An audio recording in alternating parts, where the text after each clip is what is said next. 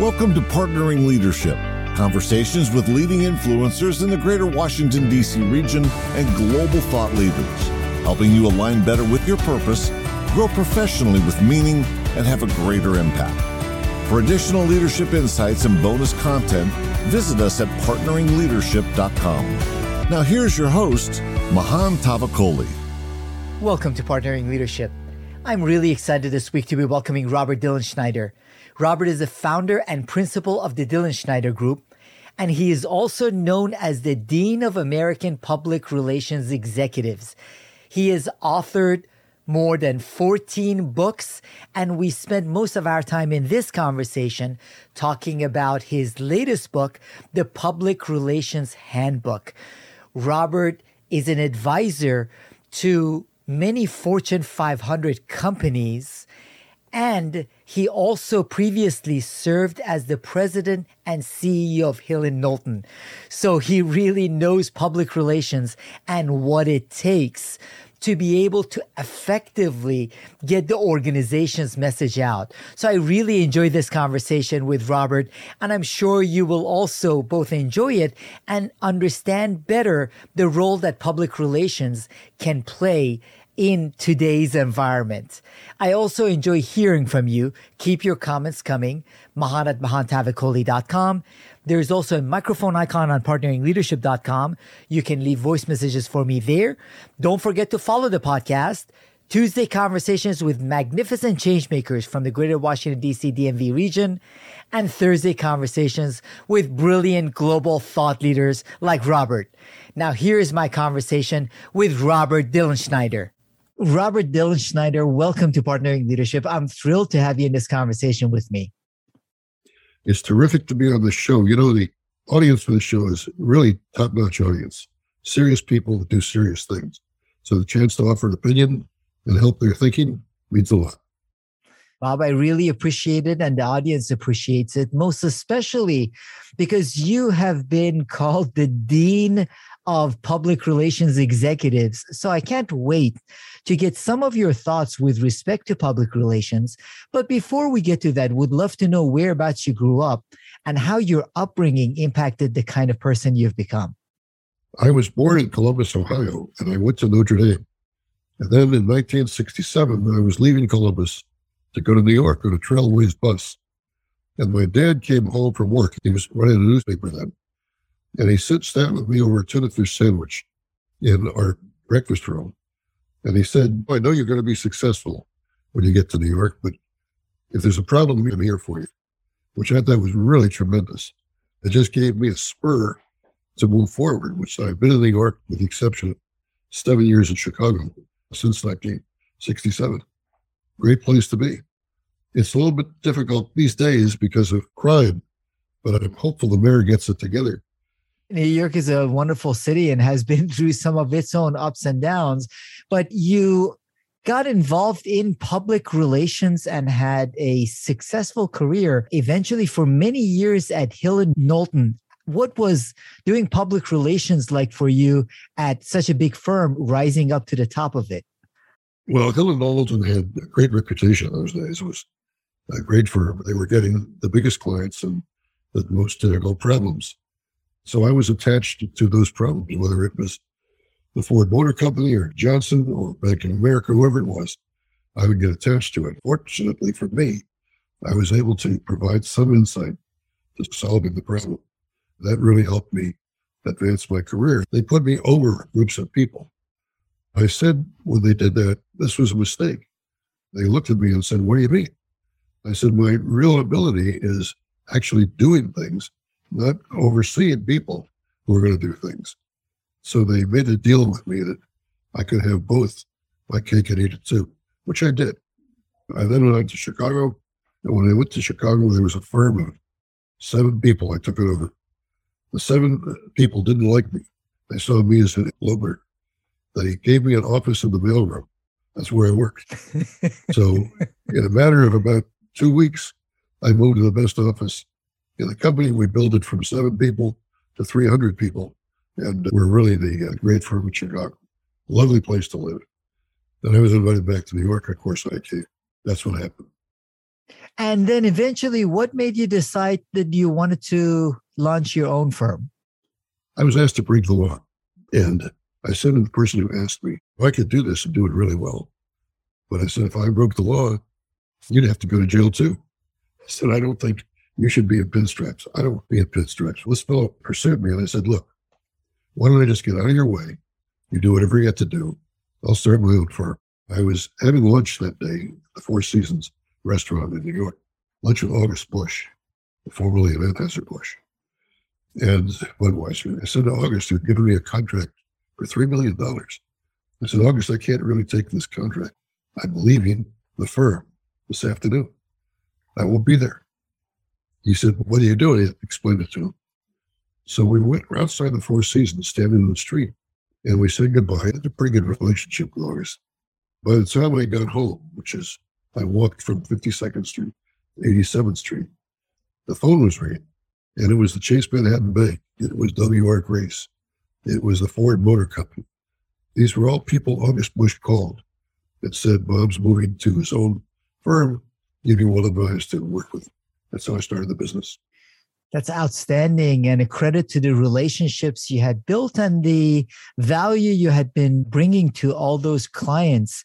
Now, one of the things you referenced, Bob, is the lack of ethics and one of the challenges sometimes with respect to public relations is the conversations around ethics recently a couple of months back there was an article in the washington post about facebook having funded uh, an anti-tiktok campaign and op-eds of people criticizing TikTok for various initiatives, some right and some wrong. So the question with respect to public relations is where can the lines be drawn? Is everything fair in love and war and in public relations? Or are there crossing the lines and where would those lines be? It's a great question. The bottom line is this if the client or the organization you're working with chooses to do something that is illegal, untoward, embarrassing, you say to them, there's another way to do this. And you help them find the other way to do it because their objective is to reach a point where they won't have the problem. So you got to help them reach that objective. Is it smart to do things that are off color, wrong, against the law? Absolutely not. The reason it's not smart is you go to jail or your reputation is besmirched for some time to come. So you can't do that. That's why for over five decades, you've had a great career in public relations. When you reflect on public relations, what has changed most significantly over the past few decades? Uh, public relations used to be thought of as a press release operation. Get my story in the paper, get my photograph in the paper, and a lot of that is still done. But public relations has changed dramatically. How to deal with Washington, how to deal with employees, how to deal with the financial community, how to address Europe, how to address the Chinese in the face of the war in Ukraine. All these are big questions, and public relations people should be able to step up and answer these questions. And you might not have the total answer, but you can make a big contribution. So that's what it's all about. It's going to change even more. It's a very exciting field to be in these days.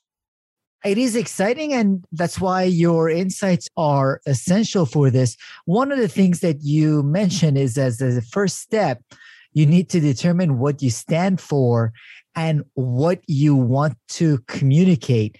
One of the things organizations have been having a lot of problems with recently is trying to determine whether they should take a stand or not and what issues they should take a stand on. So when you're advising clients and many of your clients are Fortune 100 companies and you work with them on their long-term strategy and their public relations, what types of issues should organizations take a stand on and which ones shouldn't they take a stand on with respect to their public relations?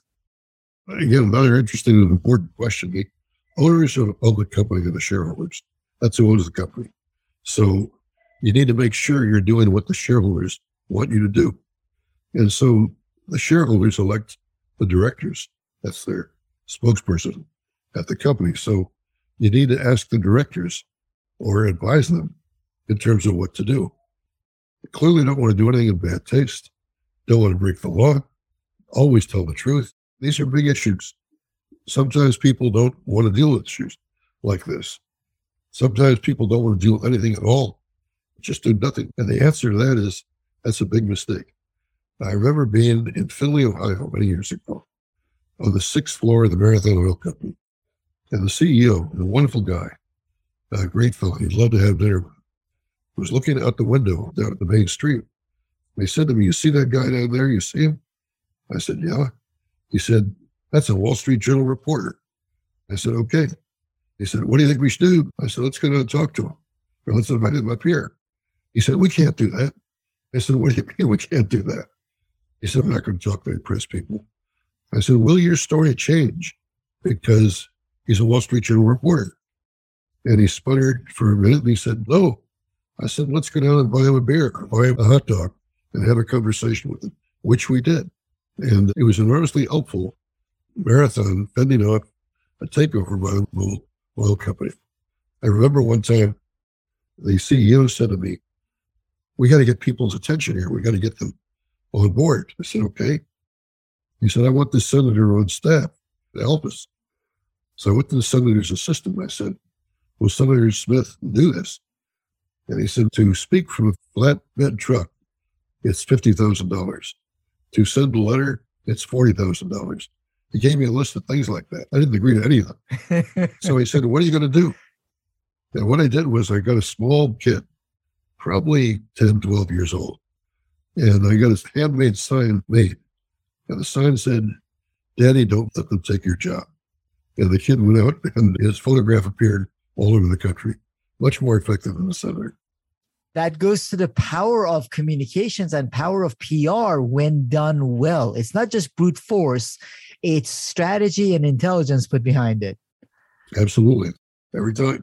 That kid, by the way, grew up to be an Eagle Scout. And I was very happy about it. I'm still in touch with him. We don't have the sign any longer, but he did a great job that morning.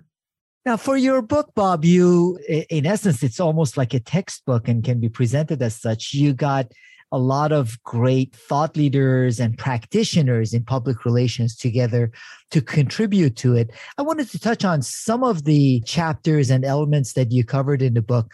One of them is engaging the community. Public relations is all about people.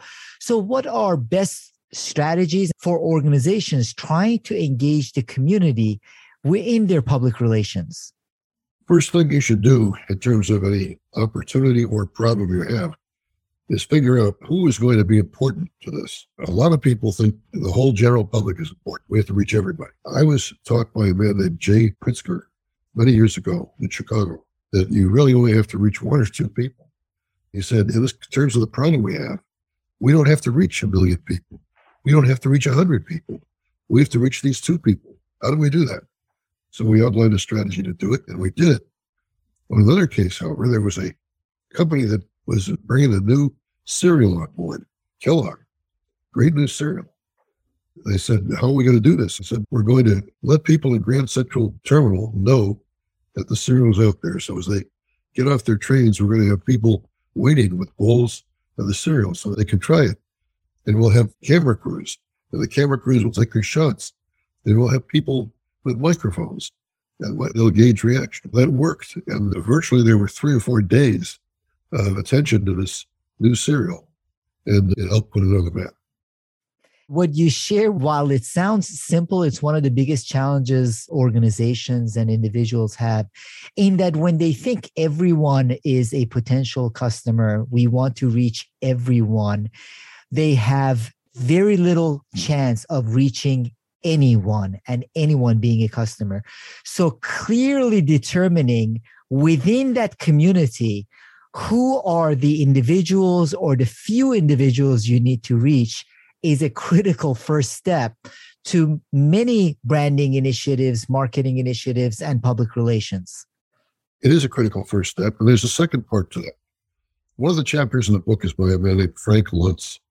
Frank is probably the best pollster in America today, maybe the world.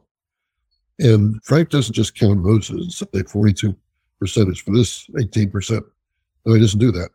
What Frank tells you is here are words and phrases that people who are going to be important to you listen to and they're motivated by. And they use those words and phrases. We did this recently with a client.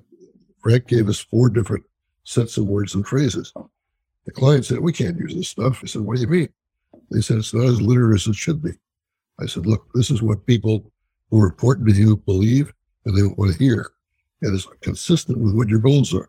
So we got to do it. They fought that for a while, about two or three weeks. And their image began going south. And they said, Why don't we give once a chance?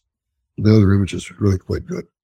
It's interesting. As you mentioned that, Bob, it's one of those issues and struggles that I have many times with people is convincing them that you are not your own clients and you are not in the minds of the people you're trying to reach. So stop saying this wouldn't work for me. You are not the client. So in this instance, in the words that you mentioned with Frank Luntz finding the words that work most effectively for the organization, it might not resonate with the executives of the organization, but they are not the people they are trying to reach. That's exactly right. The people in the C suite are generally not the people you're trying to reach. They have a totally different language. If you want to reach everybody, get out on the street and figure out what they're saying. As you mentioned in that chapter, Frank Luntz mentions words matter and you talk about words that work. So when an organization and an executive team is working with you to determine the words that are important in their public relations, what is the process to determine what are the words that work most effectively? You stand in a room with a corkboard behind you and you start putting words and phrases up on that board and taking them down and showing how they fit together. This is a tedious exercise. A lot of people making a lot of money don't want to deal with it. But if you do it the right way, you'll come up with the sentences and paragraphs that will work. And if you use those sentences and paragraphs with everybody, you'll be very effective. The best thing that can happen in a situation like that is your opponent gets angry and decides to shoot from the hip and shoot at you or shoot at your words or phrases. You just keep repeating the words and phrases, and that'll really drag the opponent into a bad situation. Those words have a lot of power. Now, one of the things that has happened over the past decade or so is the impact of social media and the evolving best practices as a result of social media. So, how have you seen social media impact public relations, Bob? It's huge. Everybody is on social media today. Everybody is touched by social media. This podcast will be eventually put out over social media. So it's huge. What needs to happen is, in addition to social media, you need to start out with some of the really classic places that people go for information the Wall Street Journal, the New York Times, the Atlantic, different publications. They need to take your position. Social media picks that up. It's very rare that social media can take one important problem and extend it beyond a day. They don't have that much to say. So what you have to do is figure out how you can put stuff to say in the hands of social media and then dribble it out over time so you get an impact. But the people driving social media generally try as hard as they can to impart facts and information, but they run out. And when they run out, sometimes they resort to hyperbole or statements that just have no basis in fact. That's the end of the day for them. So it's important to understand those things. The way I think about it, Bob, and would love to get your thoughts, is that you first need to have a public relations strategy. And then, based on that strategy, develop content that is shared through various platforms, various media outlets. And then the social media helps magnify and amplify that content as opposed to starting out with the social media is a tool at the end of the funnel rather than at the top of it. That's exactly how I feel about it. I'm sure some people in social media won't agree with that. And some people that want a quick fix won't agree with that. But if you take the position you just described, it does work. And when it works, your problem will go away or your opportunity will be achieved. So uh, I've seen that happen again and again. Having said that, I do think we're just at the beginning of social media. We're going to see some form of regulation coming out of Washington. I don't know what what's going to happen. We're going to see people coming into social media that are very much like the people that came into the news business in the 40s, 50s, and 60s. These are people that really based what they did and said on hard facts. So hyperbole, just statements with no purpose, it's going to be out after a while. Right now, we're going through a difficult period. We probably will for another six months, a year. But once that's done, we're all going to have a sense of responsibility that is not there right now. As we evolve and go through that, Bob, another thing that you have worked for years with organizations on is handling crisis management. How do you guide clients in advance of a crisis to prepare for potential crisis? No client wants a crisis.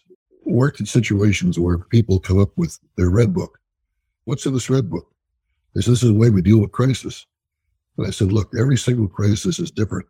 So toss the red book aside. It's got to be nothing. Every single crisis is different. You have to dimensionalize the crisis. What is it? Who does it affect?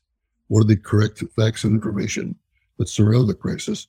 And how do you get that out there in a way to make the crisis go away? You have to do that. Not easy to do. And in the heat of a crisis, people do strange things and sometimes they lose it. You have to help people get back with two feet on the ground. Another challenge and issue that they've had listeners write to me about, and I hear from clients and other executives I interact with, is the incredible noise level in the world around us. Before, even we were being exposed to a lot of information, now more so than ever. So everyone feels like it's very difficult to get anyone's attention on anything.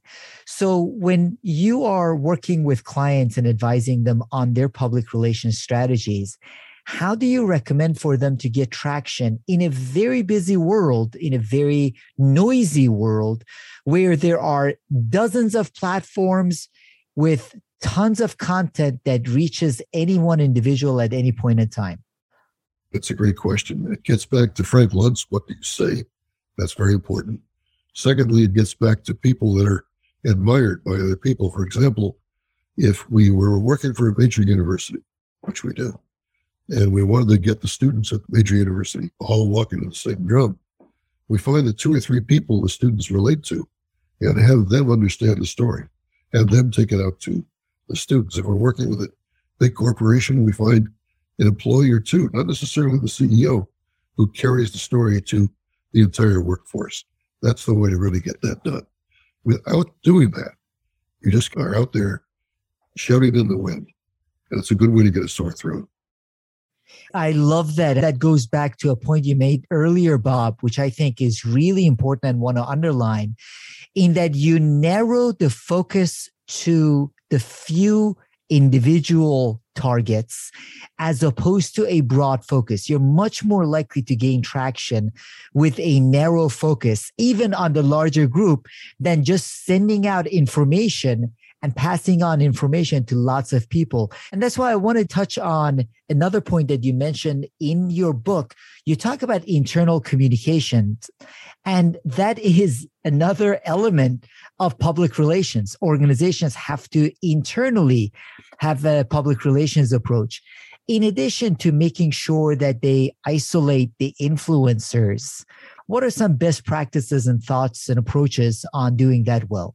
You've got to find a series of points that your employees can relate to, emotional points that they can relate to and get behind. You've got to make them feel as if they don't take this position, they are just shorting the company. You've got to make them feel as if they took a different position, it would really be a mistake. So those are the big things that have to happen. And that has to happen very early in a campaign that a company's involved in. Because once it's on an end, and people start talking, you got a serious problem. The grape growers in Southern California, they let it get out of hand, the big grape growers.